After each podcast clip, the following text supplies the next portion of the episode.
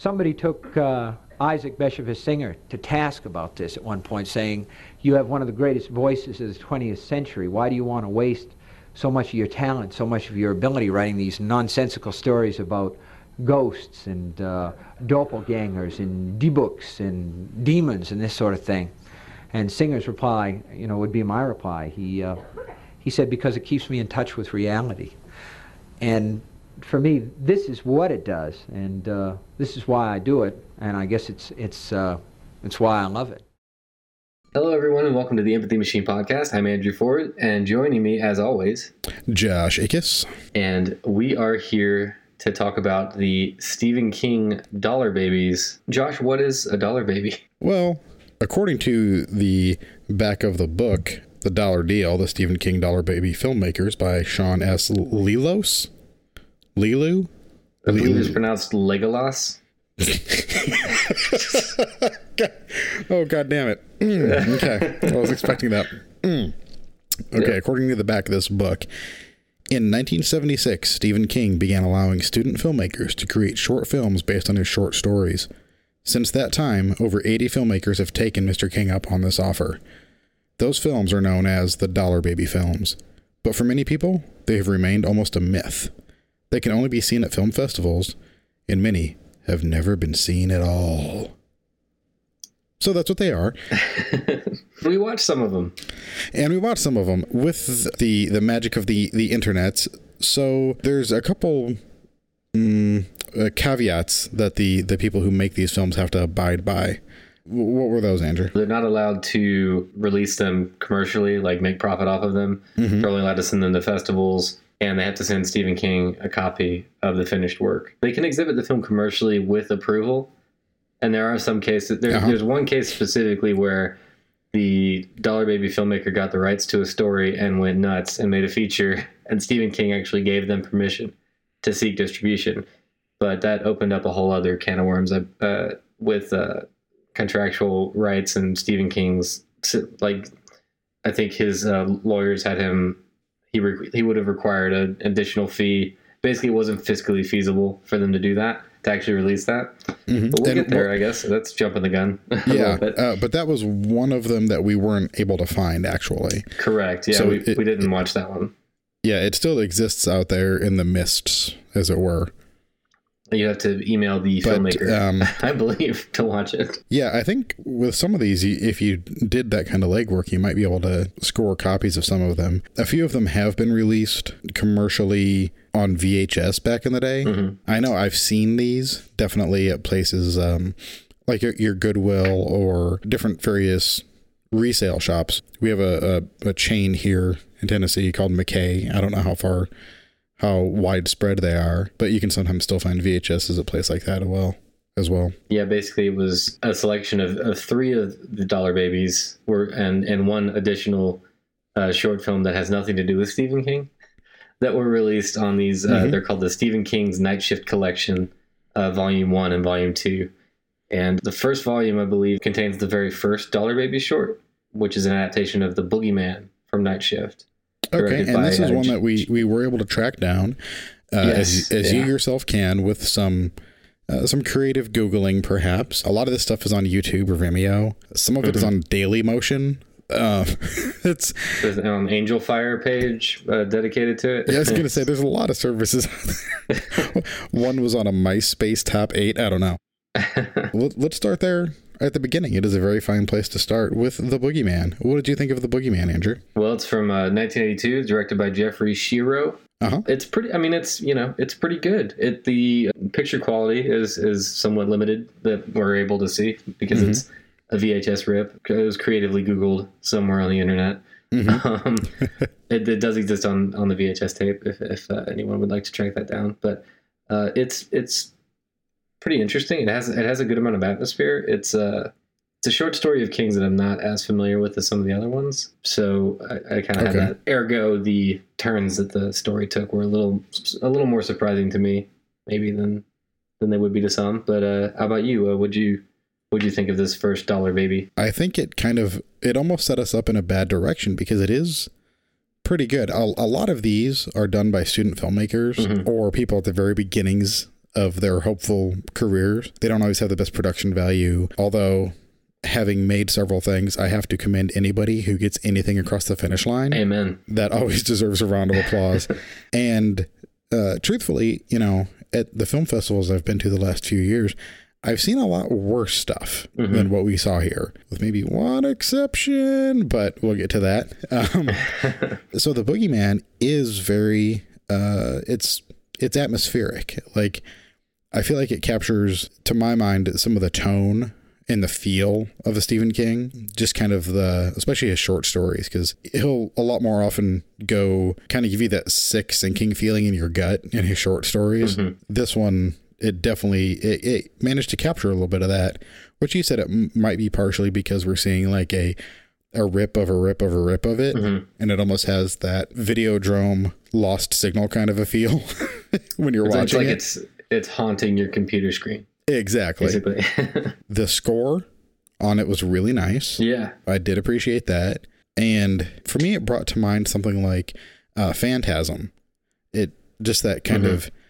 of greasy, like late seventies, early eighties indie horror film vibe. You know, it definitely had some of that, and it had some decent production values, I thought, as well. Yeah, I think it's it's so, somewhat of a relic now, unfortunately, to see a film produced, I guess, I, I mean, I'm going to say amateur, but I mean, pro prosumer, let's say, I don't know, like semi-professional filmmaker. Mm-hmm, um, mm-hmm.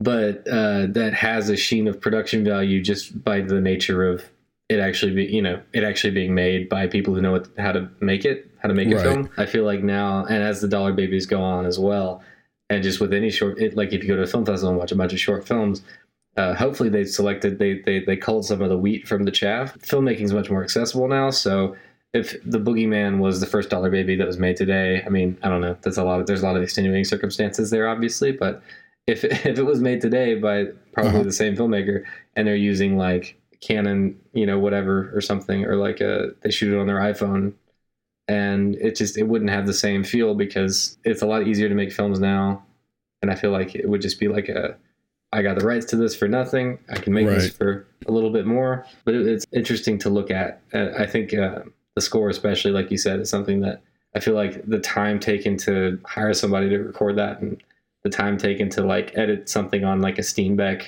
like flatbed, right, uh, right, is something that is maybe lost some people. I've edited on film before. I, I'm sure you have. Have you? We haven't really talked about it. Oh uh, yeah.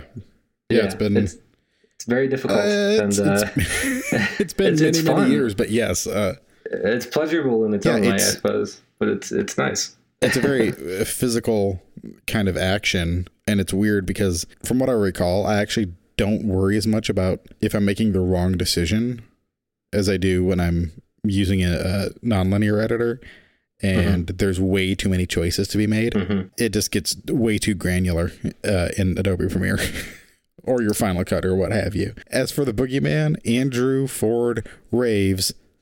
Uh, it's not bad to watch. It's not bad to look at. I think what you said. So. It's not, I mean, it's not the best one we watched. It's not the worst one. As the first one, it's worth, I mean, it's noteworthy in that regard. It's, Uh, it was the first known one, I suppose. There's maybe there were some before that that either didn't get finished or whatever, but it seems like this was the first one. Yeah, because the, the project kind of started in seventy-six, seventy-seven, um, according mm-hmm. to different timelines we found. So there definitely could be something out there before this. All right, so where do you want to move to? Something else in nineteen eighty-three, I believe. We have a couple options. Well, the very next film on the Stephen King Night Shift Collection V H S tape Uh, after The Boogeyman is uh, Frank Darabont's debut effort, The Woman in the Room, uh, which is adapted from a short story, also from Night uh, Shift. I'm which sorry. I think, uh, mm-hmm. Frank who? D- Darabont? Oh, Frank Darabont. You what mean the I guy say? Who's been in the... Oh. No, no, no. I was, I, I'm doing a bit.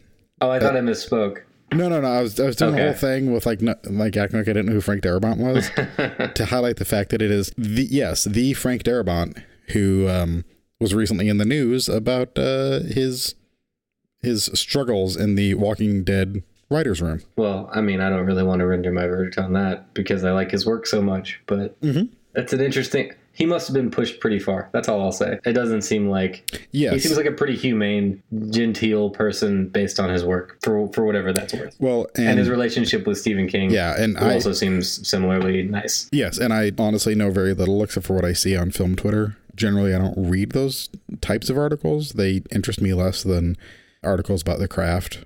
I spend way too much time in that world. Well, The Craft is such a wonderful film. Hey. There we go. There's my uh, bet. Oh, that's pretty good. That's pretty good. But yes, this is the the Darabont debut. And what other uh, Stephen King products has he brought to us? Well, he did. He would go on to do The Shawshank Redemption and The Green Mile and eventually The Mist. Much as much in the same way he rewrote the ending to The Mist, which I won't spoil, but just to say you should go see go see the movie if you haven't, or find a copy and, and watch it. Mm-hmm. He also made some pretty significant changes to this short story, which I think made it work as a short film a lot better than it would have if it was just a straight adaptation. Because one thing that, if you read a lot of Stephen King, or if you are able, I mean, which is probably a lot of people, um, he's pretty famous. He has a lot of uh, interior like monologue with this character. Uh-huh. So a lot of filmmakers tend to take that and put a lot of voiceover in, especially when they're making shorts. So it's a little tricky right. to translate some of that. And a, a lot of the short films that we watched are, they're very, they're very character based. Mm-hmm. And so a lot of them are just like basically analyzing like one particular character. And so with The Woman in the Room, I think the short story was originally just, I mean, it, it's initially just like a guy like worrying whether or not to, to euthanize his mother, who's very sick with, uh, I believe, lung cancer, emphysema or something. And uh, in the movie, Frank Darabont, like, already, like, he demonstrates what would serve him well later throughout his career, a knack for what a story needs to make it work as, like, a make it function in a narrative sense. So, like, he added in a parallel or a, a concurrent uh, storyline, sort of, like, complementing the main mm-hmm. conflict of the of the piece, where the main character is a lawyer for a criminal who's going to get probably going to get the death penalty. And they're able to talk about, you know, back and forth about, like, very frankly, maybe a little unrealistically, about what's going on with his mother.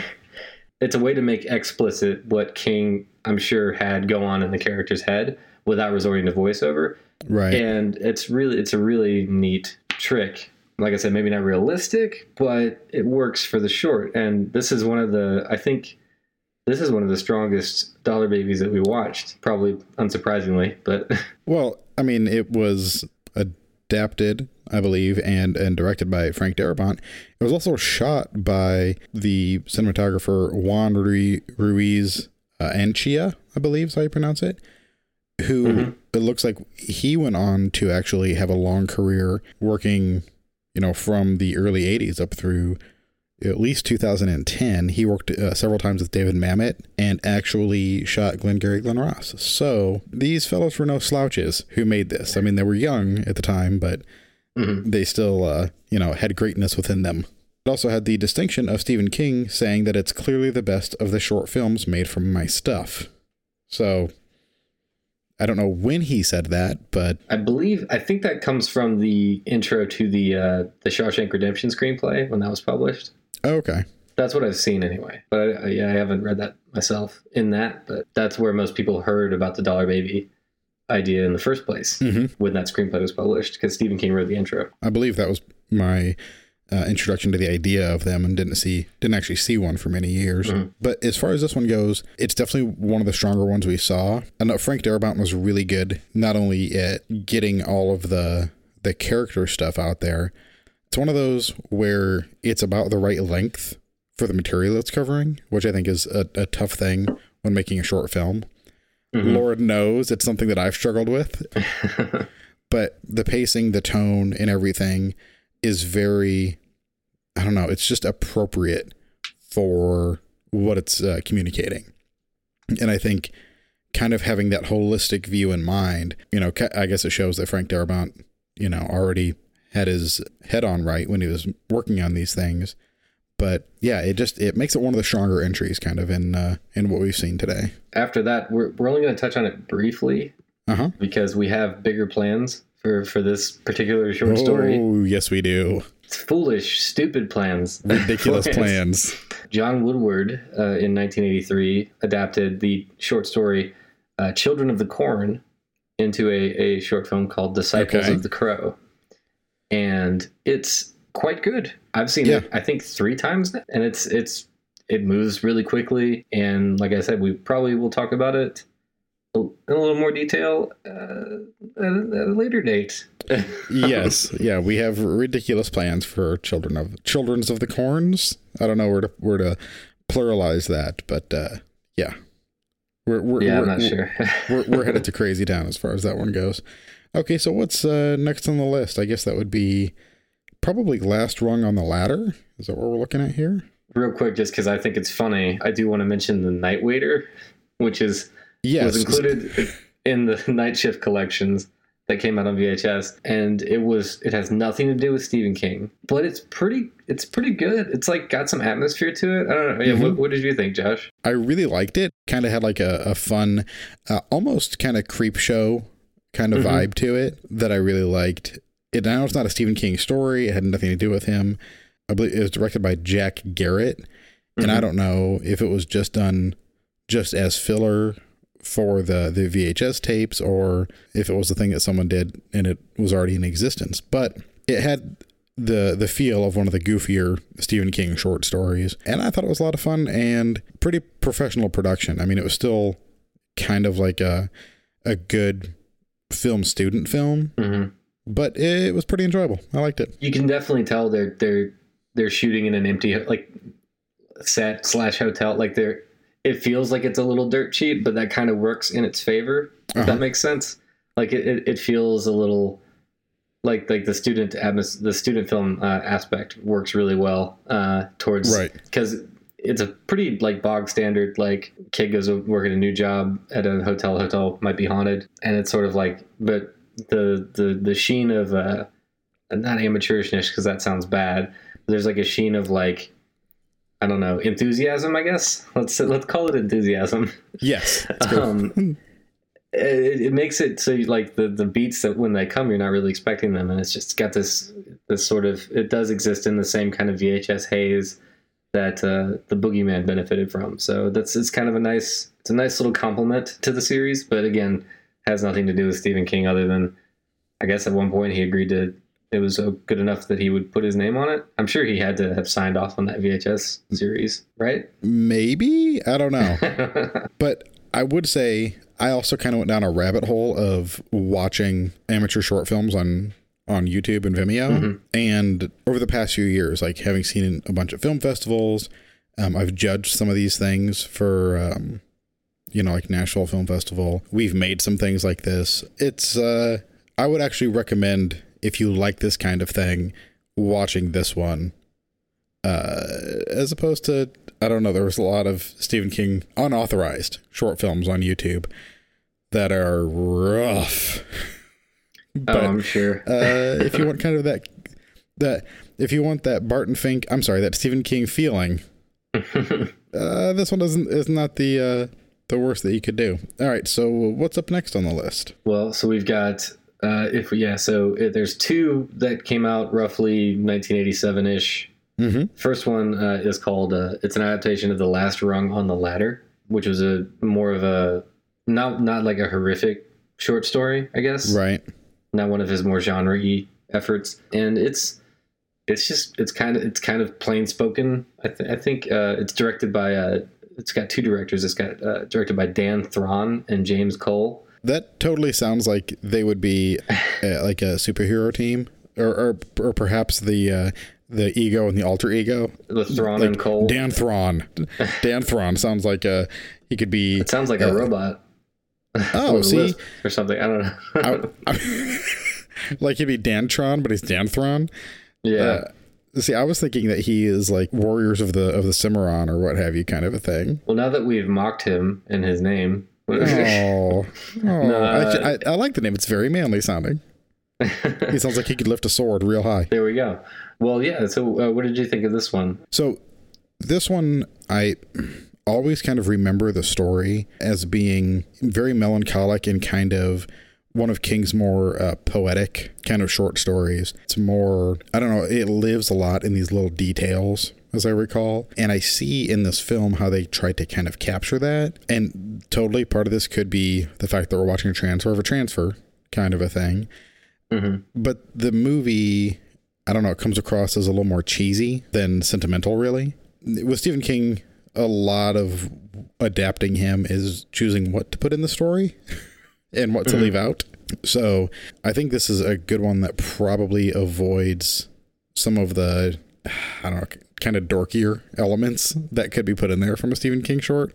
Well, yeah, I think it's um, it's interesting. So ba- the basic premise is it's a guy who's reads a, uh, like it was like a suicide note from his sister, mm-hmm. or he hears that his sister killed herself, and he remembers the time when he saved her from falling off of a off of the second floor of a barn onto the ground by moving a bunch of hay over because right. the ladder broke. And it's kind of a sweet thing, and it is uh, I didn't really remember the short story myself, but I like the I like the way that uh, they chose to focus on the flashback a lot. I, I guess maybe the bookends yes. of it were not as well established as they could have been, but I did like, and I mean, it's much harder, I think, to do a short film like this when you're working with kids and kids doing stunts. Oh yeah, totally. So I think it's a. Uh, It's a very, they, they they chose, I think, a harder, uh, more difficult route to do it. Uh, but uh, yeah, I think I think it's it's not perfect, but it's it's certainly an interesting effort. Definitely one of his more in the vein of like, yeah, Shawshank or Stand By Me, or just more uh, dramatic effort. Yeah, I would concur. Much more fun. And from the same year is the adaptation of The Lawnmower Man. Not not oh, the with, one with uh, Pierce Brosnan. Yeah, no, I've, no, I've seen that. This one came out. I, I'm happy to talk about that because that movie, I, that movie's fucking crazy. And I don't know if you've seen the director's cut, but it is two hours and twenty-two minutes of just bug fuck nuts, like crazy. There's like a monkey that gets loose and there's extra. I don't know. It's great. But this this one is just an adaptation of the short story, which is one of King's goofiest short stories, maybe. Easiest, I'll say easiest to screw up, maybe. Uh, first of all, yeah, I also would love, I loved the uh, the Pierce Brosnan, Jeff Fahey film uh, mm-hmm. when I was a kid. And actually, I, I just purchased that on, on iTunes. My iTunes recommendations are going to be real wacky, I can tell. But, would you like uh, to check out Brain Scan? Exactly. It always disappointed me that that movie was not actually like a Stephen King story as such, because this story is also pretty wackadoo nuts. True. It's very short, as I recall, mm-hmm. the story itself. And it's basically about a shitty husband who doesn't want to do the lawn work. And so he hires someone to do it. And I believe there might be a sequence with a um, uh, someone who does and comes and does a bad job. Mm-hmm. And then he calls someone to finish it up.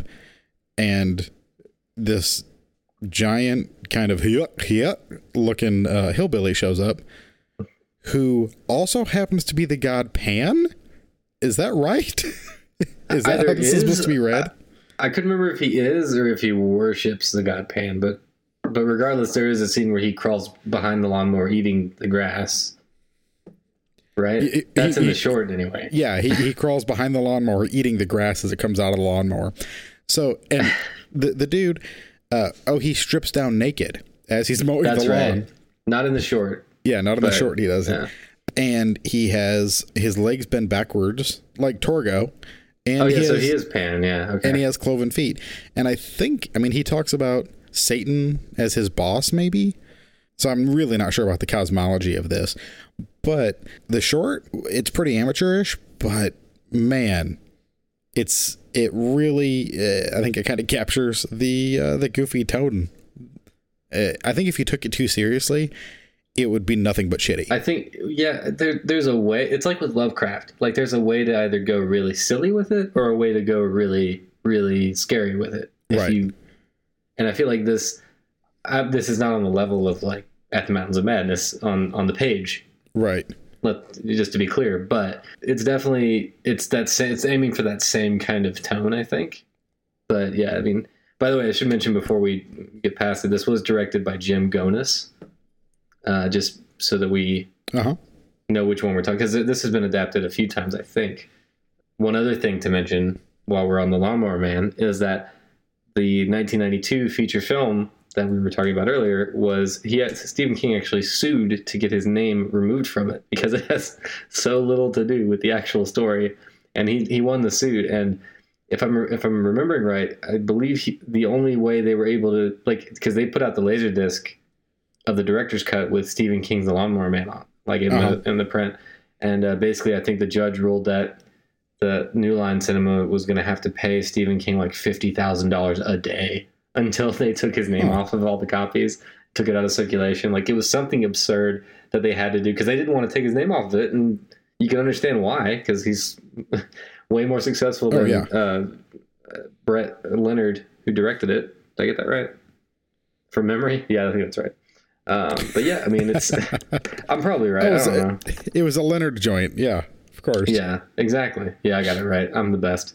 But uh, it's a fun short film. It, it was, it's definitely a student film too. I don't know if we mentioned that. I forget what school, but it was one that they did. And uh, a young Michael DeLuca, unless this is just another guy named Mike DeLuca, but I'm pretty sure it's the same one who would go on to work at New Line Cinema. And I believe he ended Wait, up running. Isn't, isn't there also a Mike DeLuca? Isn't there also a Mike DeLuca who was uh, like a pitcher? There's a Mike DeLuca like at my grocery store who works in the meat counter. No, I'm just kidding. I don't know. yeah, I don't. It sounds like uh, yeah. Maybe maybe you're thinking of uh, you're thinking of Chuck Finley. That's who you're thinking of. Okay. I don't know. oh, Wade Boggs. It was Wade Boggs. I'm it was sorry. Wade Boggs. Yeah. so yeah, that's The Lawnmower Man. If you can track it down, uh, I believe it, it's. Uh, accessible through some creative Googling. It's uh it's interesting. It's it, if you like the story, this is closer to the story than than the movie for sure. Yeah, and it is. I would say that it's fun and it's fairly short, so yeah yeah it's hard to go wrong with with short on in a short film. Okay, I think we take kind of a big old leap over the uh the nineteen nineties. Yeah, I'm not uh, sure in if... toto here, don't we? I'm not sure what happened here, if it was just a lot of his stuff was being optioned like immediately mm-hmm. during this period, which probably was the case, as, as seems to be the case now again. For whatever, you know, like he's having a very he, good year. He is. I'm not complaining. I'm, I'm. Well, I haven't seen The Dark Tower yet, but but I'm not complaining about more Stephen King on the screen. Bring it on. I'm actually, not to go off on too big of a tangent, but there's an adaptation of the short story. I believe it's called nineteen twenty-one. nineteen twenty-two. I was off by a year. From Full Dark, No Stars, which is probably the best Stephen King short story collection that I've read, beginning okay. to end anyway. It has mm-hmm. the strongest. It's only got like four stories in it, I think. Yeah, nineteen twenty-two was always... I, I was hoping one day that I would be in a position where I could do that one, but it looks like someone else is doing it. It's playing Fantastic Fest this year, and I'm really looking forward to seeing how that turns out. I hope they did a good job, because it's a really cool story. Well, what about in that one, instead of that one, if you did a version of uh, something kind of goofy and stupid, like I Am the Doorway? Well, oh. we can talk about that. No, I, okay. I actually, I got the, I got the, I, I got the contract. I wrote that to, to do I Am the Doorway as a Dollar Baby. And uh, uh-huh. we, we were going to make it, and I, we did, we didn't, we didn't make it. And a lot of that is just me getting in my own way. For the fans out there, I don't know, Andrew, would you be willing to share your script? I mean, maybe, yeah. I mean, it's it's kind of, I'd have to read over it again. I don't know, when we kind of revisited it a couple years ago, maybe, I reread the, the script and the short in the same night, mm-hmm. like back to back, and I really like your script. I really well, do. Thank you. I'm not sure yeah. if I'm allowed to share it legally based on the contract, but maybe. Oh, and yeah. I, if, I think the contract's probably expired at this point. I think I could use it as a writing sample to get work, but I don't know if I could. Yeah. I don't know. We'll see. I mean, I'd like to, and and uh, I appreciate the kind words. Yeah, it, it's it's a story that I think most people probably avoided, although it has been adapted. I just haven't seen any any of the adaptations. No, and actually, I I do really like the story. I called it stupid a second ago just for comedic effect. It was a bit, but no, it's it is a really it, it's one of those creepy Lovecraftian stories. Mm-hmm. You have kind of these ground level people, but then there's like lurking cosmic horror just beyond the, the surface of reality. Yeah, and it's uh, it I think it's one that uh, people look at and and think it would require maybe more budget or something to do than it because mm-hmm. there's there's an invocation of like astronauts and like outer right, space right. stuff, and I think there's you know I yeah but anyway we didn't watch any of the adaptations that exist, and unfortunately I haven't adapted it yet, but you know whatever. If we ever do. If we kind do, listeners, look out! You won't be the first to know. Yeah. So we're skipping over the nineties. We couldn't find anything from that period, or even like these things are notoriously hard to track down, or even know mm-hmm. what things eventually got made. We were able to find one list actually has an adaptation of "Here There Be Tigers" that was supposedly done by Guy Maddin, but turns out according to Wikipedia, which twist, is always right, it never actually got made. I think I think maybe Maddin got the rights, got the contract, and mm-hmm. he was in because there was a there's all there's a, pretty much just wild speculation. He's in college, he got the rights, he didn't make it. Right, he did something else. But yeah, uh, Guy Maddin would be I think I don't know maybe neck and neck with Darabont as the most talented filmmaker to make a or most successful filmmaker at least to make a Dollar Baby if he had made it, but it wasn't meant to be. Well, I don't know. There's somebody from like two thousand two that seems to be having a pretty good career. But first, we're going to visit the year two thousand. Okay. And the film um, Paranoid, which is adapted from Paranoid, a chant, mm-hmm. that which was in Skeleton Crew. Is that correct? Yes. Okay. I don't know. Uh, I mean, it's it's what I wrote down, so it must be correct. Yeah, I'm, I'm seeing it here, and your cursor is right there, like just after mm-hmm. it. I definitely didn't just write it. Yeah, no, I'm just kidding. I'm trying to fuck me it's up. The last one, it's the last one I bolded. so, that, that, part, part in that kimono. This was directed and adapted, I believe, by Jay Holben, who mm-hmm. I believe has written at least one book about independent film and I believe how to do cinematography and lighting for cheap. Yeah, he has. He has certainly he is. Uh, has certainly moved on into uh, a career as a cinematographer, as a professional cinematographer, yes. It seems like. Yeah, he's got a book called A Shot in the Dark, which is about a creative D I Y guide to digital video lighting on almost no budget. And I actually read this book several years ago, and I would recommend it if you are somebody who is working with little to no budget and you're willing to get your hands dirty making some of your own lights. Yeah, it was. It's a pretty good little primer from someone who does a lot of this stuff, it looks like.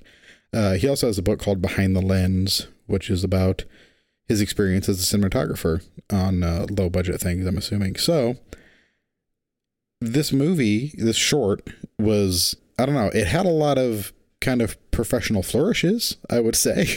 Yeah, it's it, first of all, it's very short, but it is adapting, yes. I believe, a, a poem, pretty much. Mm-hmm. And one, well, it's I know a chant. One, well, it's a chant, of course. Um, I know one of the major changes that was made was that he, uh, I, I don't think King specifies the gender of the of the protagonist of the character in the poem or in the chant, and right. so he made it a woman. I, I think he assumed most people assumed it was a guy, so or he had said that at one point that uh, he figured most people assumed it was a guy, and I was like, oh, that's that's an interesting you know change of perspective, and who knows what King originally intended. But it's a, it's an, it's interesting. It certainly has a lot of production value to it. You can tell the guy knows.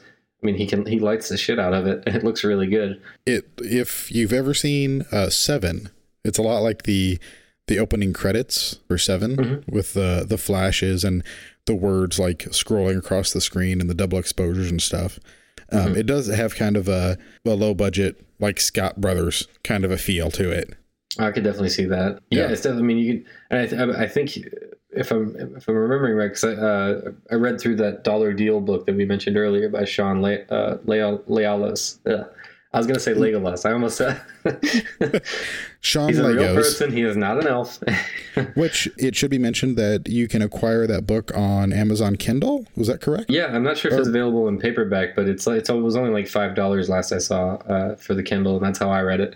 Okay. Um, And it's it's it's worth a look. He actually gets in touch with a lot of people whose shorts uh, I we I wasn't that we weren't able to track down. But it, uh, I believe he talked about almost all the ones that we watched. Maybe mm-hmm. he didn't talk about The Night Waiter, but that's because The Night Waiter is not a Stephen King Dollar Baby. Yeah, that's yeah. Uh, Paranoid, the original kind of poem, is looks to be like a hundred lines.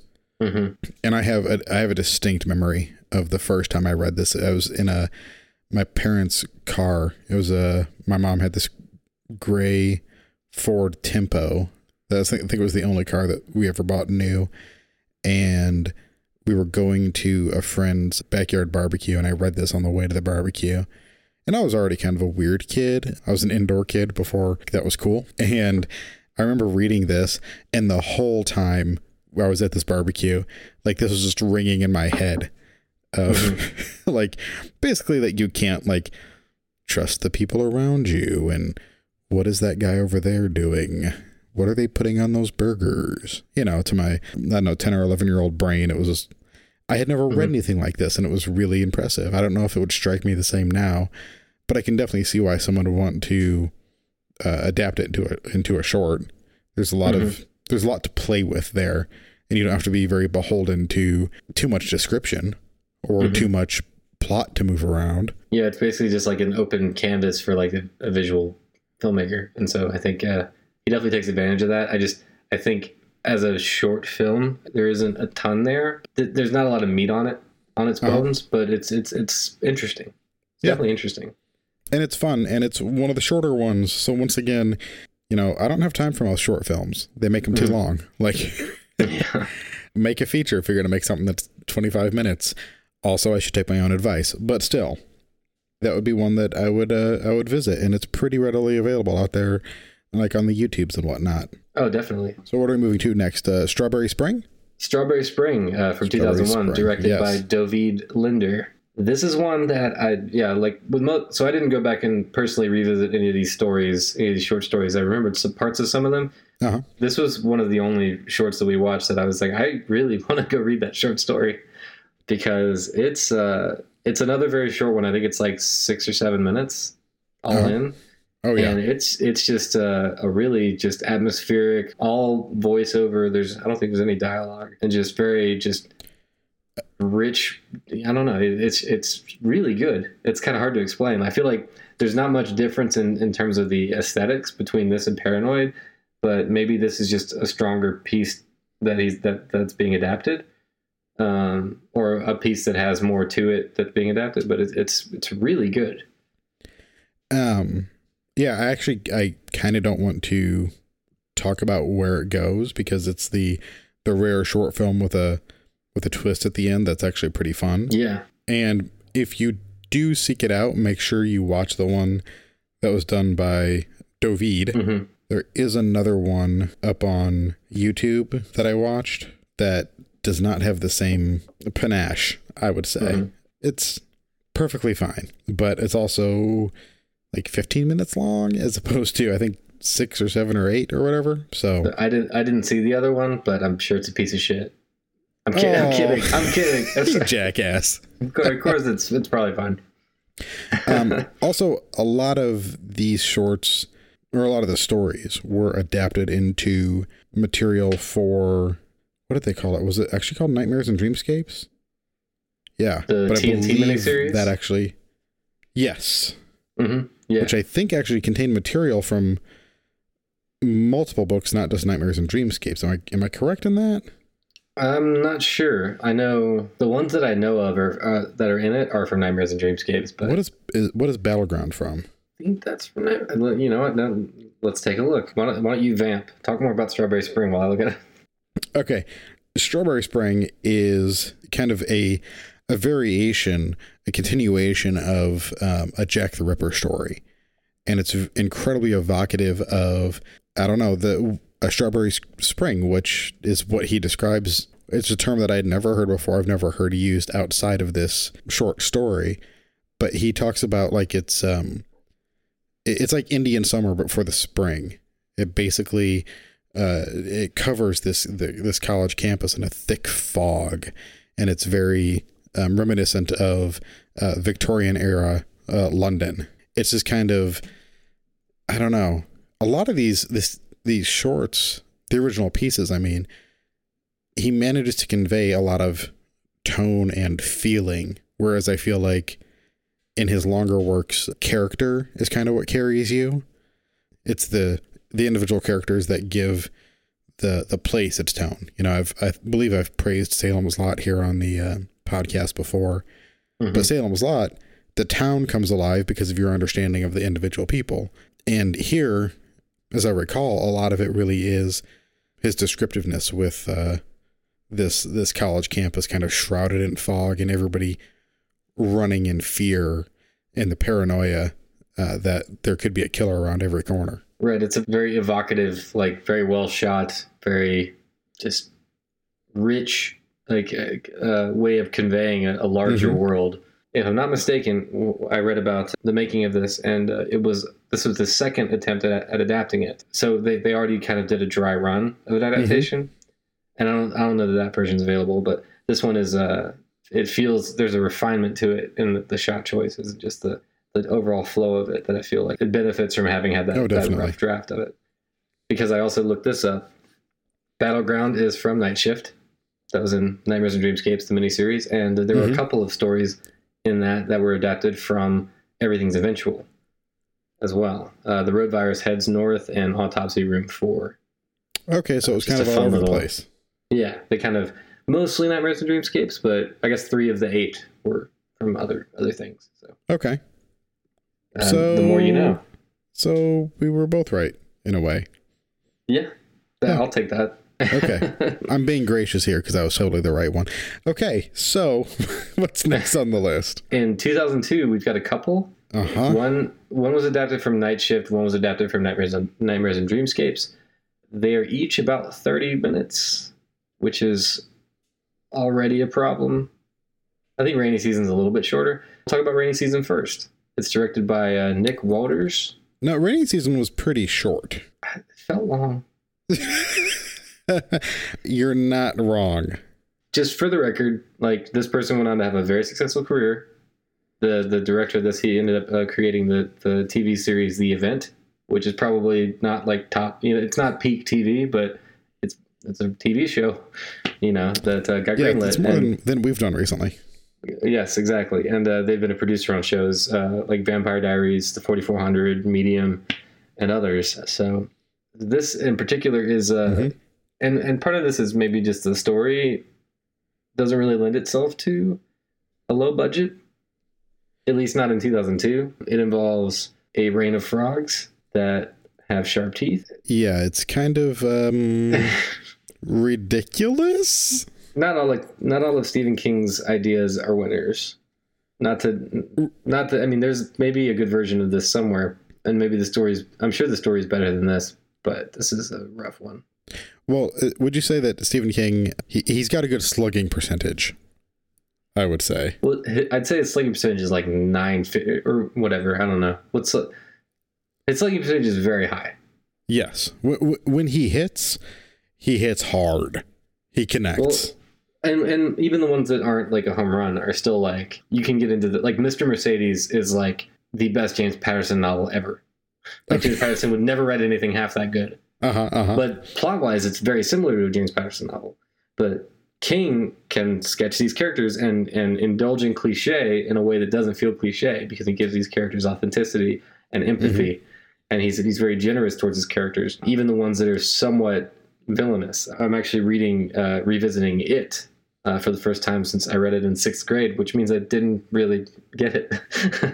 It's not a book you really grasp when you're eleven, unless you're a genius. And I, I wasn't, um, but uh, I wasn't an eleven-year-old genius. It happens. In that book, Eddie uh, Kaspbrak has, a, has like a really like overbearing mother, and yes.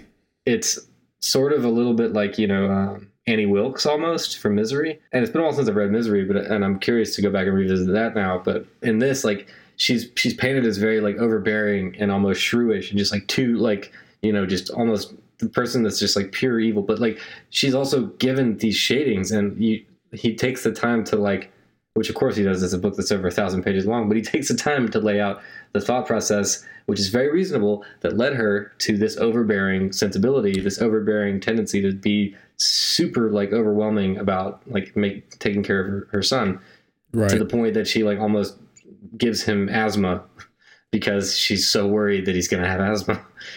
You don't like her necessarily, but you understand her a little more than you would in most, you know, uh, anything by like a, a writer, another writer that didn't put as much time into that. So maybe Rainy Season is a great short story, right. But there's a reason we're not talking. Well, there's a reason I'm talking about it. um, Rainy Season, if you, if you look up on the, the Wikipedia, which is never mm-hmm. wrong, they do mention that it has been adapted for a comic book called The Secretary of Dreams, which is a collection of comics based on Stephen King's short fiction, which kind of mm-hmm. seems like a good place for this to live. Absolutely. Uh, and also, I don't know if you've ever spoken to the gentleman on, on Twitter, but I know I have. N- new man crush of mine, Grady Hendrix, uh, mm-hmm. referred to this particular story as a time passer. Okay.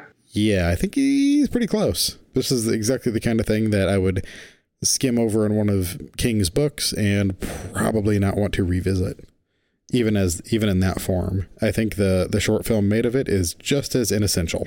Yes, I would concur. That's actually a good pull, because uh, I think Grady Hendrix is really good, like modern. I mean, he, I don't know. I don't want to say anyone's like modern Stephen King, but he's he's he's one. He's a writer that is uh, worthy of considering. If you like Stephen King, you should read Grady Hendrix. I've only read one of his books. I read Horror Store, but you're reading My Best Friend's Exorcism, right? I read um, My Best Friend's Exorcism. Um, I finished that uh, last week sometime, and it's so good. And, okay, so a lot of people, when referring to something like Stranger Things, they'll kind of call it out for its um, using nostalgia as a crutch, possibly. And I definitely, I definitely didn't do that. And... And I've even seen this lobbed at Edgar Wright for Baby Driver recently, mm-hmm. that basically just like doing all these call outs to like, look how cool I am. And, and look what kind of shit I can make you remember. Aren't these cool song choices? Which uh, I'm very permissive of that kind of thing, because we all soundtrack our own lives with pop culture. So it makes mm-hmm. sense to reference pop culture and other pop culture to me. But I feel like, and I, I just got um, Horror Store delivered to my door Monday, so mm-hmm. I can catch up on that one too. But My Best Friend's Exorcism starts off, and you could definitely call it out for that same kind of behavior. Mm-hmm. And then by the end, he manages to kind of kind of subvert that, both in the form of what's happening, like plot wise and, and structure wise within the book, but also then theme wise. That a lot of that stuff dies away, and it's really, I don't know. It wasn't until I was thinking about it that I was like, holy shit, that was really effective. The way that he kind of used these different pop culture call outs throughout it, and what kind of happens story wise towards the end that they kind of start disappearing. So also, uh, like I said, he was a super nice guy to talk to on Twitter. So Well, and uh, Horror Store is not, you know, welcome to the Grady Hendrix cast. Uh, Horror Store is, uh, it's similar because it, it sort of snuck up on me. Like at first I was reading it and I was thinking this is a novel concept, but a haunted IKEA type store for legal purposes. That mm-hmm. uh, I thought it would, you know, just sort of be a lark, you know, like an entertaining, like, you know, page turner. But it actually, it has a lot of weight to it. And you really, he really uh, couches the characters in a, in a recognizable reality, and, and serves up a, a, a theme, an ideology that I, I wasn't expecting. There's a lot of heart to it that I wasn't expecting. It's just, it's just really interesting. So uh, yeah, definitely check out his stuff. Rainy Season. Yeah. So Rainy Season, I don't know. I'm done talking about that one. Let's go on to Night Surf. Night Surf from two thousand two also uh, is uh, directed by Peter Sullivan, who would go on to uh, work on, I, be- uh-huh. I believe, uh, Sci-Fi Channel original movies, and among other things. And uh, this one is uh, also not my favorite. It's sort of a riff or uh, like a spinoff of The Stand, right?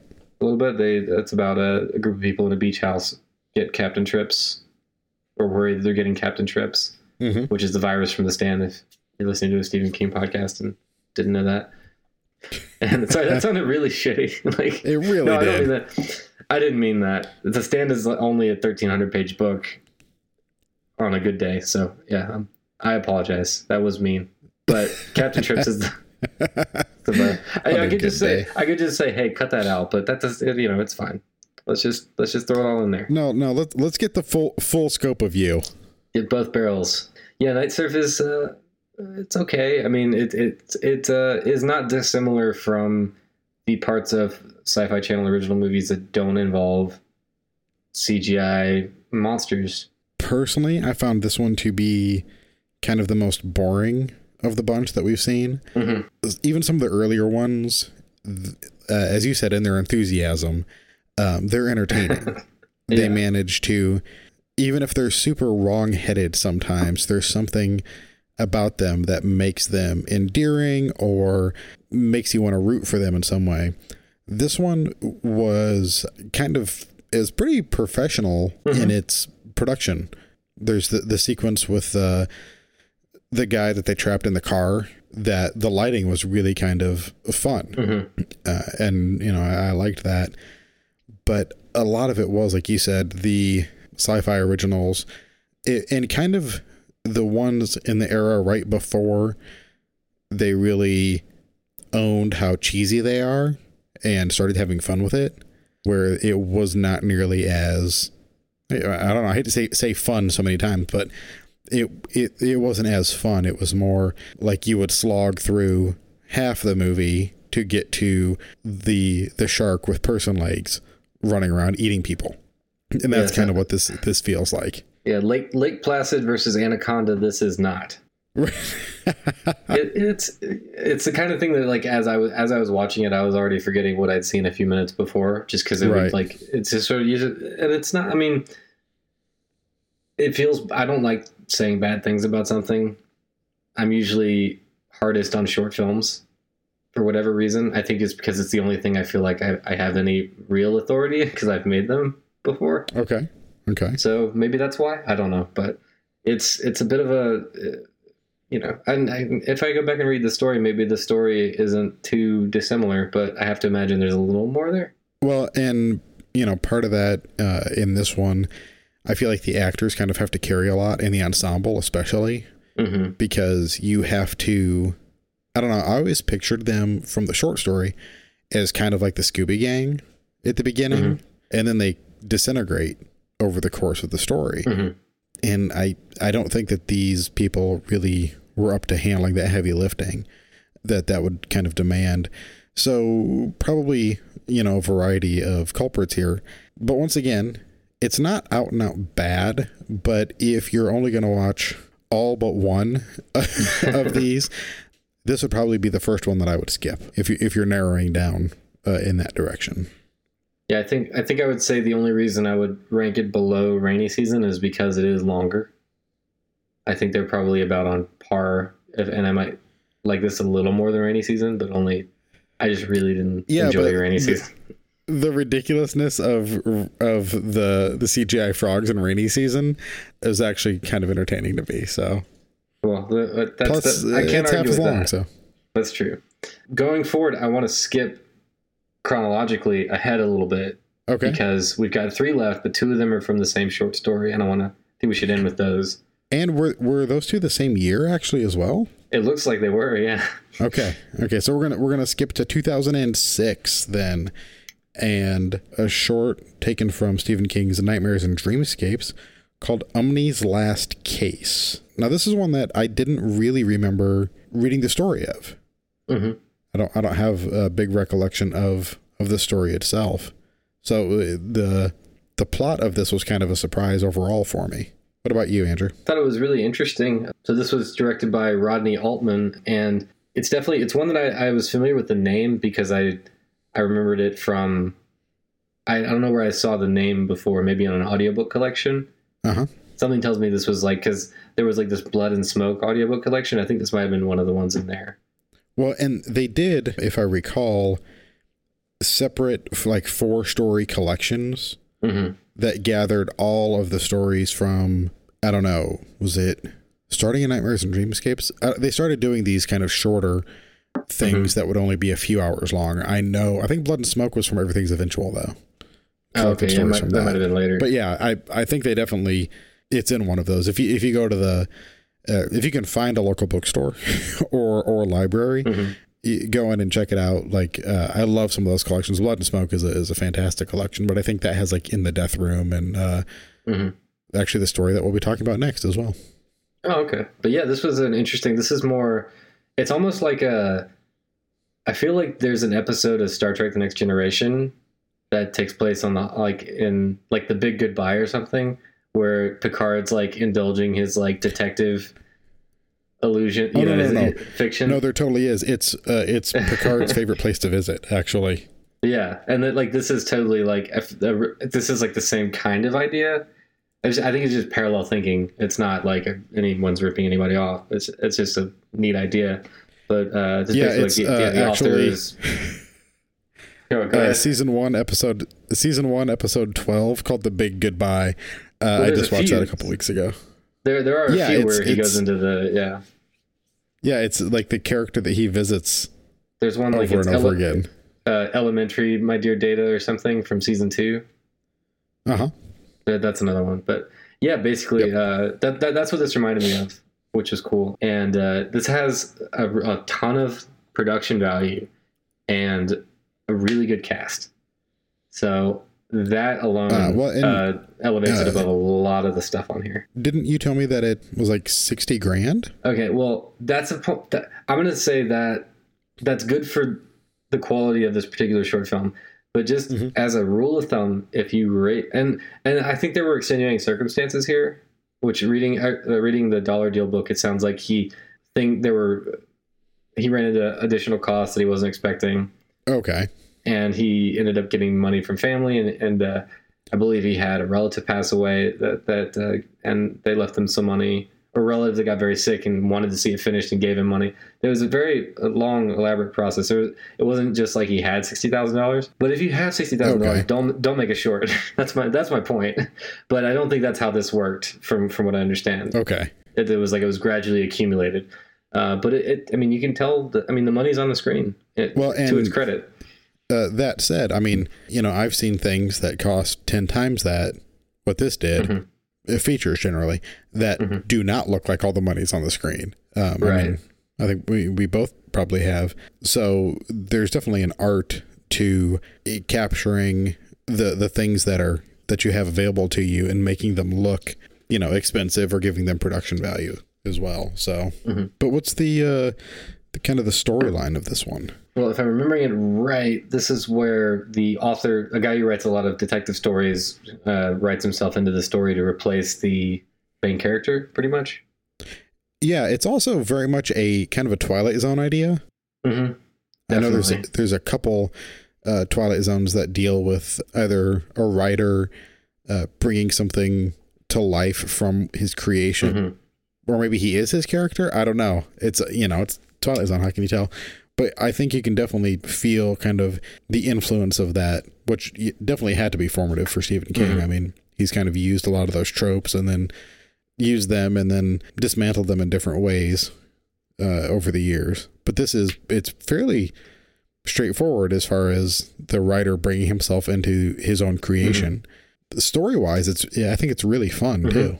Yeah, it's not, I mean, it's, I guess it's horrific for the detective to realize, to find out that his life is uh, a fabrication.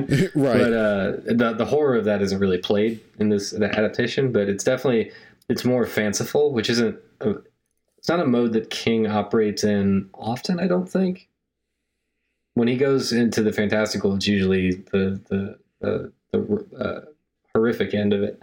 And this is more sort of right, a right. lark. And uh, it's nice in that regard. It's, it's, it's a different, uh, different mode for him. Yeah, it's definitely, it's fun and the, God, I keep saying fun, but then again, I also, w- watching the opening scene of uh, next week's, one of next week's movies, Children of the Corn, I was reminded at how fun that scene is, but it's not, it's, it's horrifying, but it's really well done. And I just get really kind of giddy over the filmmaking of it. But this, like you said, the, the production value is great. All the money's up there on the screen.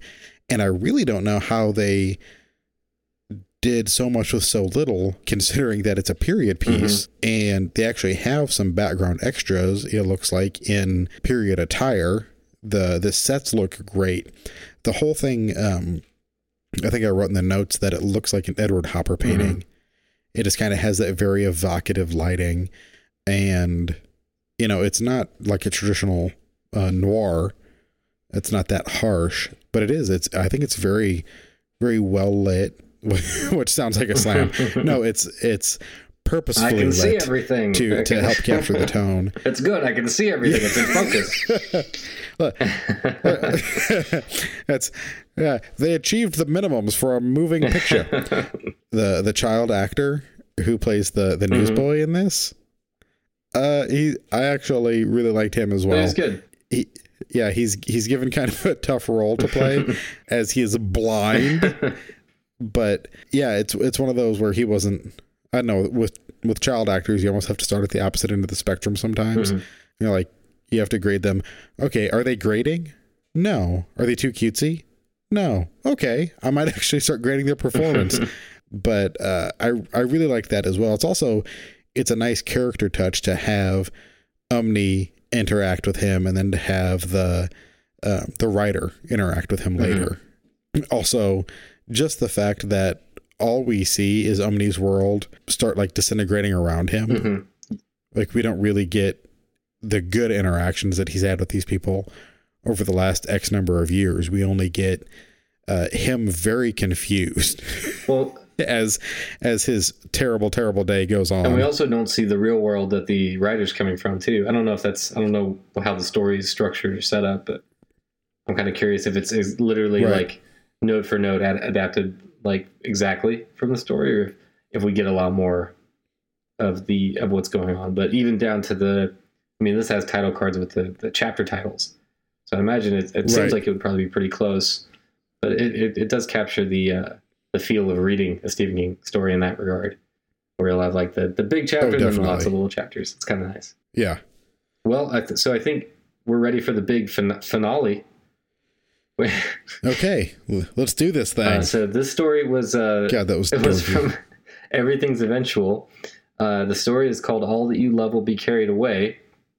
And uh, I mm-hmm. think maybe we should start with Secret Transit Codes of America's Highways from two thousand four, directed by directed by Brian Berkowitz. Okay. I, this was the first one of the two adaptations that, that we watched. And uh, it's it's a really, it's one of King's, like, it's closer to The Last Rung on the Ladder, maybe, in terms of the tone of the story. Yes. And I feel like uh, this particular version is uh, is very, sh- it's, it's it's short, it's economical, and it's um it's just it's uh maybe a little slight, maybe not a ton of, of not as much meat on its bones as, as the one we're going to talk about later. Spoilers for later, but spoilers for two minutes from gonna, now. Like no one's ever going to listen to this podcast ever again after after this. Uh, You've angered, angered everybody. I angered myself. But this is this is a just a really interesting character study from King. Uh, it's basically about a, a, a traveling salesman who finds comfort in bathroom graffiti and uh, decides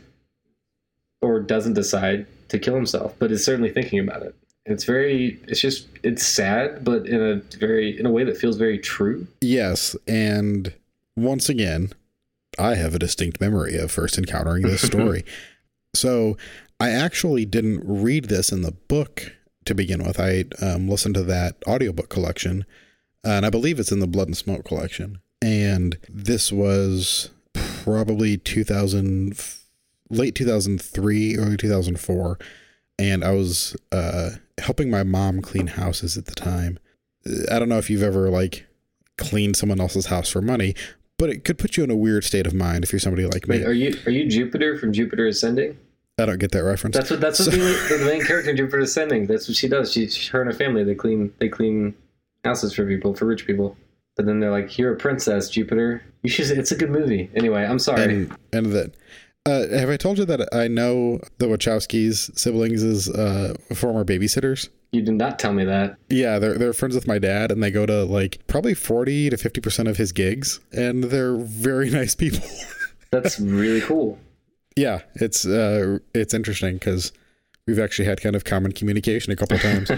uh, but but at any rate, I remember being in someone else's house, uh, cleaning their house while listening to this story, which I think is, uh, apart from driving across the country in the middle of the night, it's one of the better ways that I could have first encountered it. And it is, it's I think it's very truthful um, as somebody who has dealt with a lot of these kind of mental issues from time to time. The idea that this is a person who is very thoughtful, but he's been put into this line of work and put into this life that um, just kind of re- requires a, a tolerance for drudgery mm-hmm. rather than creativity and appreciation of things. Like, it is a traveling salesman who literally goes door to door and gets rejected over and over again. Mm-hmm. And the fact that he looks at these weird little things in the world, he's kind of like Lester in uh, American Beauty, waking up, you know, seeing all the, the beautiful things uh, around him. You know, he finds beauty in, in everything that's around him. And this short doesn't really capture much of that aspect of it. Mm-hmm. I do like it. It kind of, it rests a lot on just the, the voiceover work. Yeah. And it's mostly a man sitting alone in a hotel room, but I, I do think it's still fairly evocative mm-hmm. and, you know, it's, it's pretty good. If, if we hadn't seen the other version of it, this would still be one of the higher ones on the list for me personally. Well, and, uh, I think, uh, As an, as an, I don't know, maybe as like a grace, as an interesting grace note, let's use the phone call that's in both of them to bridge the conversation between the two. The phone call scene okay. is really, really, I think it's well done in both of them. And it's really just crushingly sad. In a, in a, yes. Like, especially once, like, because as the character is contemplating suicide, he's calling home to check to make sure, like, check on the dog. Like, and, le- and he's leaving a message, isn't he? Like, he's not, yeah, he's not talking to the, anyone, right. another human being. So, and uh, the second adaptation, just real quick, is directed by Scott Albanese, and it's also from two thousand four, and it's called All That You Love Will Be Carried Away. It kept the title of the uh, short story. Yeah, that phone call. I mean, in the first one, it seems kind of inconsequential. Mm-hmm. In the Al- Albanese, it, that sounds like a, a sauce at an Italian restaurant. A, a delicious sauce. So in in the version that Scott did, just the acting makes it seem more like the character is desperate to connect with anybody mm-hmm. and that he kind of seems upset that he gets the answering mm-hmm. machine. And he's just, and you see this kind of play out through the course of, of the story, that he is desperate to, like, find something to grasp onto to keep him from, you know, putting that gun in his mouth, basically. And there's there's a lot more of the uh, the bathroom graffiti, the collecting it, the the wondering about, like, what if he if he does kill himself, what are they going to find? What are they going to think when they find this thing yeah. of bathroom graffiti? They're going to say he's crazy. No one's going to know what it is. It's just a bunch of ramblings. And uh, there's this great sequence where he's sort of ruminating on the uh, the different bathrooms he's been, you know, like he's just like, I've been through all these bathrooms, got, you know, collect all this stuff. And it's sort of the the film sort of cycles through it, like, one after the other, until it's like they're rotating through them like a slideshow. And then there's a cut from that to the revolving chamber of the gun as he clicks it into place in the gun in the bedroom. And then we're back in the bedroom with him. It's just, it's a mark of the specificity of the vision behind this adaptation that's really, really sharp. Like, not only did, does it, are they like, yes. hey, we need this type of gun for this scene because this is how I'm going to cut it together. It's very well done. And I think that speaks to the acting, which I think this is a stronger performance than the other one, and there's a lot more to the character. They actually, I feel like they just include more of the story. It's slightly longer than the other one. Yes. As a result. Um, and I think uh, the voiceover performance is just very much more like wistful. Like, you get a lot more of the wistfulness in this. Well, and the, the voiceover in particular feels a lot more like somebody who's coming up with these things. He's really, like, verbalizing them for the first mm-hmm. time, as opposed to the other one comes across as a little more stagey and practiced. This, you actually get a little bit, it's, it feels uncomfortable. It feels like you have, like, cracked this guy's head open and the thoughts are just kind of spilling out around mm-hmm. you. Uh, like, you're getting a real look into it. Uh, I do think that they expanded a lot of what is internal and makes it external in this one, as far as the, we actually see him go on some of his sales calls and deliver his spiel. Mm-hmm. And we, we see the, the faces of the disappointed people that he's trying to sell to uh, shut the door in his face over and over again. And I think that sequence is cut together really well. Mm-hmm. I think the, the sequence where he's, he's contemplating the, the, the cops who would find his body and they, they find his booklet, and there's just a great kind of buildup of the, these two cops talking back and forth, And then it ends with the guy who's taking pictures taking a picture of the other cop holding up the book saying, like, this one's just a nut job or something. It's like so kind of perfect. And, you know, it's actually like playing out the thing that's in his brain. And I just, I like that so much that this guy, you know, he's, like I said, he's stuck in this job and maybe he's good at it. I, I don't know if, if he's bad or if he's selling a shitty product it, or if nobody's interested in buying his, uh, what do you have? Chicken Kiev, I think, that he's trying to sell door to door. This guy who he has aspirations of becoming a writer. Mm-hmm. And so he's got this kind of fanciful brain and this way of putting things together and finding meaning in a lot of the, you know, seemingly random stuff that he encounters mm-hmm. out on the road, which actually the, the short sequence where he daydreams about putting all of the, the bathroom graffiti that he found into a kind of an art book with commentary and everything. Oh, yeah. And he's sitting in a, a bookshop behind a table signing copies, but there's only one person in line. And I think for a lot of things that we've seen here, not having any background extras is a sign that it's, that it's been cheap to, to make it. They couldn't get a whole lot of people to show up mm-hmm. on the day. This actually kind of plays like, yeah, only one guy showed up to get his book signed. And I love that, that like his big, the thing that would save him is really having one person in the world appreciate the shit that he does. And I, I think that's so great. Yeah. The, and the fact that like that guy looks so excited to be getting that book signed. I just, I love that little note. It was so good. I don't really have much to add on this one. I mean, it's, it's one of my favorites of the bunch. I think, I guess we could run through the ones we'd recommend overall, I guess. I, okay. I think yeah, this yeah. one, uh, the Scott Albanese one of uh, All That You Love Will Be Carried Away. I would recommend that. I would recommend Strawberry Spring by Doveed Linder. And uh, I would recommend The Woman in the Room, the Frank Darabont one. And uh, next week, I'll recommend Disciples of the Crow. So when we do Children of the Corn. No, I'll, I'll recommend yes. it now as well. It's, it's, it's actually a really interesting one. Um, That uh, is is worth checking out. So those those are the I think the four of the however many we ended up watching. At a certain point, we just started adding yeah. on. Like, yeah, this is pretty good. All right, I'll check it out. yeah, we, we we actually started with way fewer of these, and then as we were able to turn them up individually, we were texting each mm-hmm. other and like, oh hey, did you see this mm-hmm. one? No, but I'm about to. And I think actually the second adaptation of All That You Love Will Be Carried Away and Umney's Last Case came because of mm-hmm. that. So I might throw Umney's Last Case onto that as okay. well, uh, onto the recommend pile. Yeah, that one's definitely good. Because that yeah. one I think is really, it, it's fun. It has kind of that zany, you know, it walks the line between fun, funny, and could be horrifying if looked at in just the right way.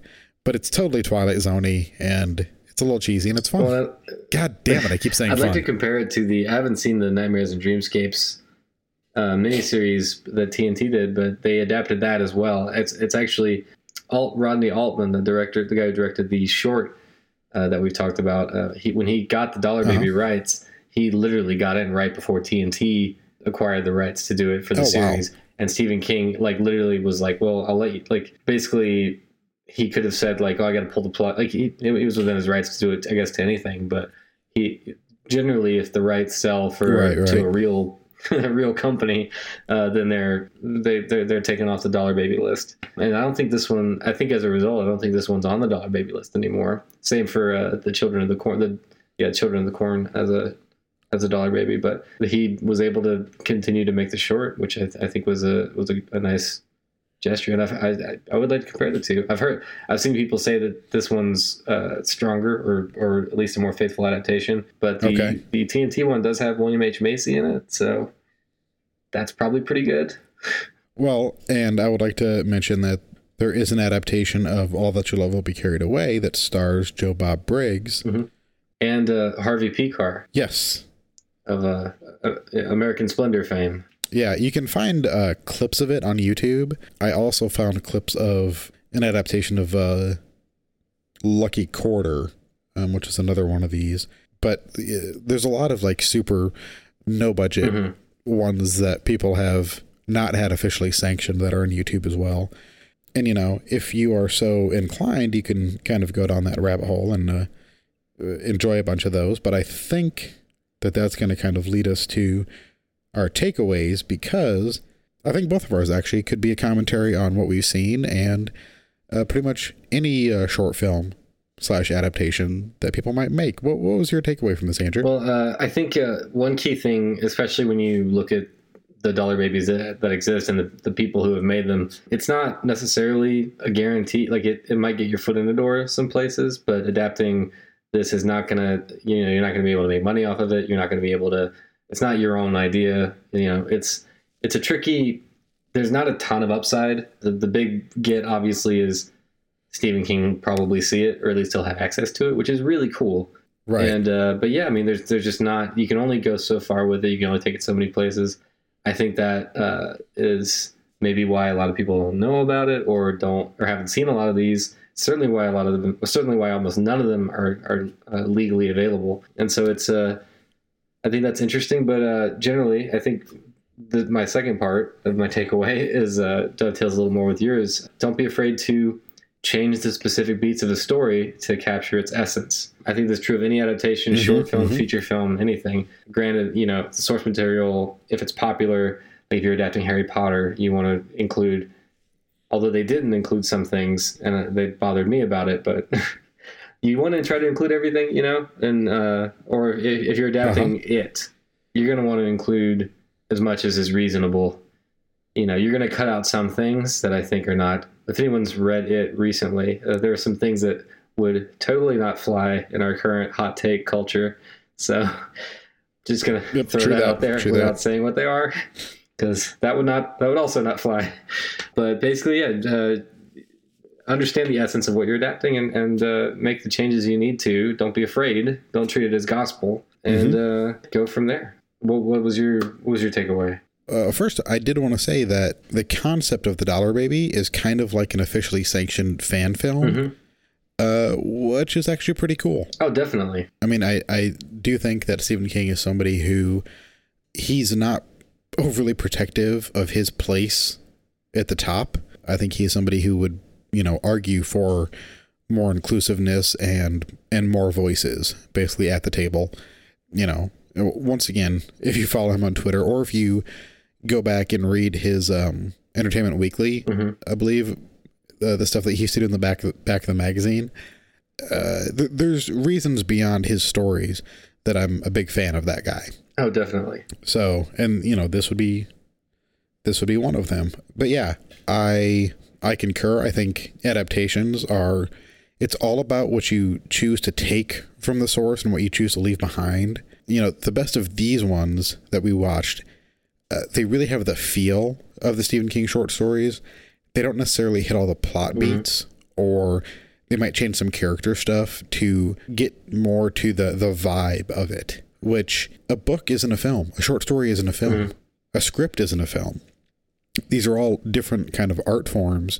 If you're able to capture what made something special in another medium, to me, that's the essence of doing it. Like, you know, I don't care if a lot of things, uh, a lot of the, the plot points, or somebody's hair is in the right color or something like that, doesn't bother me. Does it give me the same vibe? Does it give me that same sick feeling in the pit of my stomach, or that same chill, or, um, you know, referencing even other books? Does it give me the same kind of romantic butterflies that something else does? It's all about capturing the intent to me more than each individual note. And I can totally respect people changing things to a certain degree to to kind of fit the the vibe and fit the the feeling, and being true to the spirit of something, to me, is is the most important.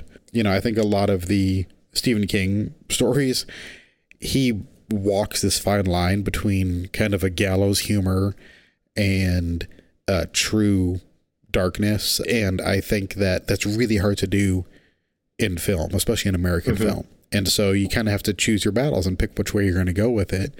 And some of these have done it better than others, but I think uh, overall, like, that's a a thing that you need to find and uh, follow through with. Yeah, I think uh, I also think Stephen King specifically has a tendency, and and this isn't a slight at all because he's not a filmmaker. He's he's except for that one occasion, right? Um, he's a he's a he's a novelist and a short story writer, and he uh, he frequently writes things that would be clumsy when visualized, or could yes. could easily be clumsy. Like Tommyknockers is, I think, an inc- it's a really good book. I really like that book. Yep. But I think when you take it to the miniseries, and then you have like people using, I mean. People use just like, oh, we need more batteries for things. And like we put batteries in things and made, make machines. And it, it looks a little silly. Or like when you have, uh, right. I'm trying to think what the other example I had was. It was right. Oh, Dreamcatcher. Duh.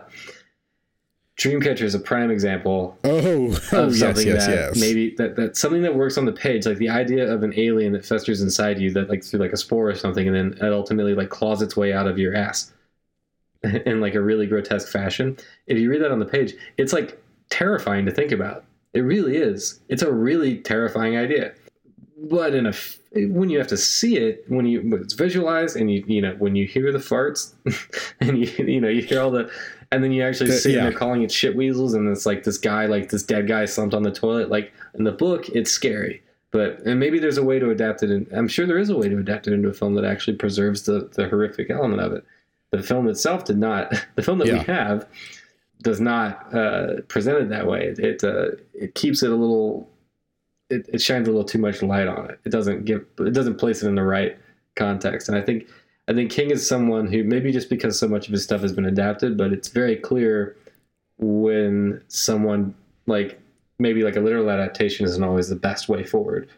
I think The Shining film is a great example where spoilers for the book. Can, can I do? Should I do uh-huh. this? Is this okay? I don't want to. I, I don't know. I mean, c- cover, cover your ears if you're planning on reading The Shining anytime soon, and you haven't. That's yet. a good way. Yeah. So the movie, obviously, and, and yeah, and, unless your ear, earbuds are in your ears, and then, then, then you're kind your of self-defeating yeah. there. Anyway, go on. So the, the movie ends with uh, Jack Nicholson frozen in the snow, uh-huh. chasing his son and uh, and wife out into the, the hedge maze, and then the the book ends with uh, Jack Nicholson uh, smashing his own head in with a mallet. Wait. Jack Nicholson is in well, the book. I, what's what's his name? The, the main character. Why am I blanking on his name? Come on, you can do it. No. Find the right uh, file. I, I believe in I, you, I don't Andrew. Got it. Uh, you can do it. I had to Google it. I, Jack, I Jack hear Torrance. Googling. Jack Torrance. No, I, no I it's still Googling. searching. It's still searching. I yes. got it. Jack Torrance. It's the movie. Okay. Uh-huh. I want everyone to know how dumb I am. I would. Uh, to, but then in the book, yeah, he smashes his own brains in with a mallet. But if you visualize that, that looks kind of dumb. To my mind, if I think about someone That's, smashing their own brains in with a mallet, I don't buy it. I, I can't. There's. No, I don't buy that. Uh, there, I don't think there's a performance that could get me to buy that. Now, King has perfectly valid concern, like valid differences of opinion with, with Kubrick's film that are perfectly. I mean, it's his yes. story. It's a very personal story. He's very. He's been very clear about that. I don't. I don't mm-hmm. think that he's wrong. I don't think he has to like the movie at all. I, I know how I would feel if someone took no, something I, like I that. Think, I mean, it's got to feel like you're. You're waking up in a nightmare every day. You wake up a little bit, you know, you wake up and the thing that you hate that perverts your vision is wild, widely celebrated. Anyway, but that's, right. that's, I think, one really good example of him not necessarily being someone you can always translate one for one from the page to the screen. If that makes sense. Right. I, I, I totally think that he um, writes things. He's successful in writing things that feel visual and feel cinematic mm-hmm. while actually kind of being ridiculous a lot of the times, but just on the page it totally works. I also wanted to mention, I forgot in our big wide section about All That You Love Will Be Carried mm-hmm. Away, that that story actually reminds me a lot of my favorite short story of all time, which ten points for Andrew if he remembers. I don't I don't remember. I'm sorry. Wait, is it is it I Am oh, the Doorway? It, no, no, no, no, it's not. It's not okay, Stephen right. King. You jackass! You massive, you uh, massive bell end you. No, it's a it's a J D Salinger. Oh, wait, is it? Uh, um, oh shit! I know what it is. I'm, I'm blanking on the name. It's A Perfect Day for yeah. Banana Fish. Shit. Yes, yeah, you're right. And d- despite the fact that you know Stephen King's story has bathroom graffiti as its kind of major push forward, uh, the the tone of both, kind of of a, a self-doomed man at the end of his rope, both of them like really speak to me. And I don't know. I just, I like the idea of, if you like the Stephen King story, go read this J D Salinger as a recommendation. Mm-hmm. So there you go. Well, and he, he's nothing if not an enthusiastic, like, I mean, reader. And like, I think King, Stephen King reads more books than any other person, and also writes more books than any other person as a result. And I think they're definitely connected. Uh, he's uh, omnivorous I, uh, when it comes to... There, there's something about Stevens. There's, some, there's something about Stevens, because Stephen King, Steven Soderbergh, and, and Steven mm-hmm. Spielberg are like three of the, the guys who consume the most media mm-hmm. ever, right? Like... But also, they turn out some of the best media ever, so there's some correlation yeah. there. I, I definitely, I would agree with that, one hundred percent. So, we're in our the, we're in our Steven series right now.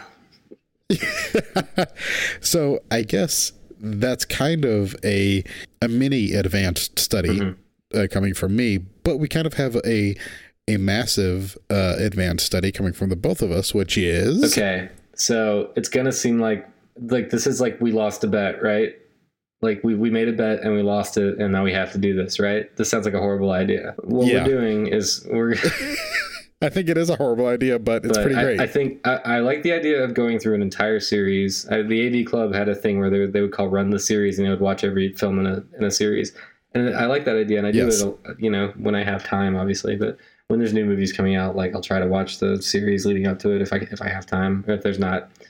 You watch every James Bond. If there's not seven other Fast and Furious movies, you know, to watch, you know, if there's like maybe, I don't know. Uh-huh. But we're going to watch all of the Children of the Corn movies, including Woo! including the, uh, I think there's a Sci-Fi Channel remake. Was it Sci-Fi Channel? And was it a remake? Who even, um, what do you even call I, it? Readaptation. I don't know. Reimagining. Yeah, I don't know if it's a Sci-Fi mm-hmm. Channel, because as I recall, there is boobs in it.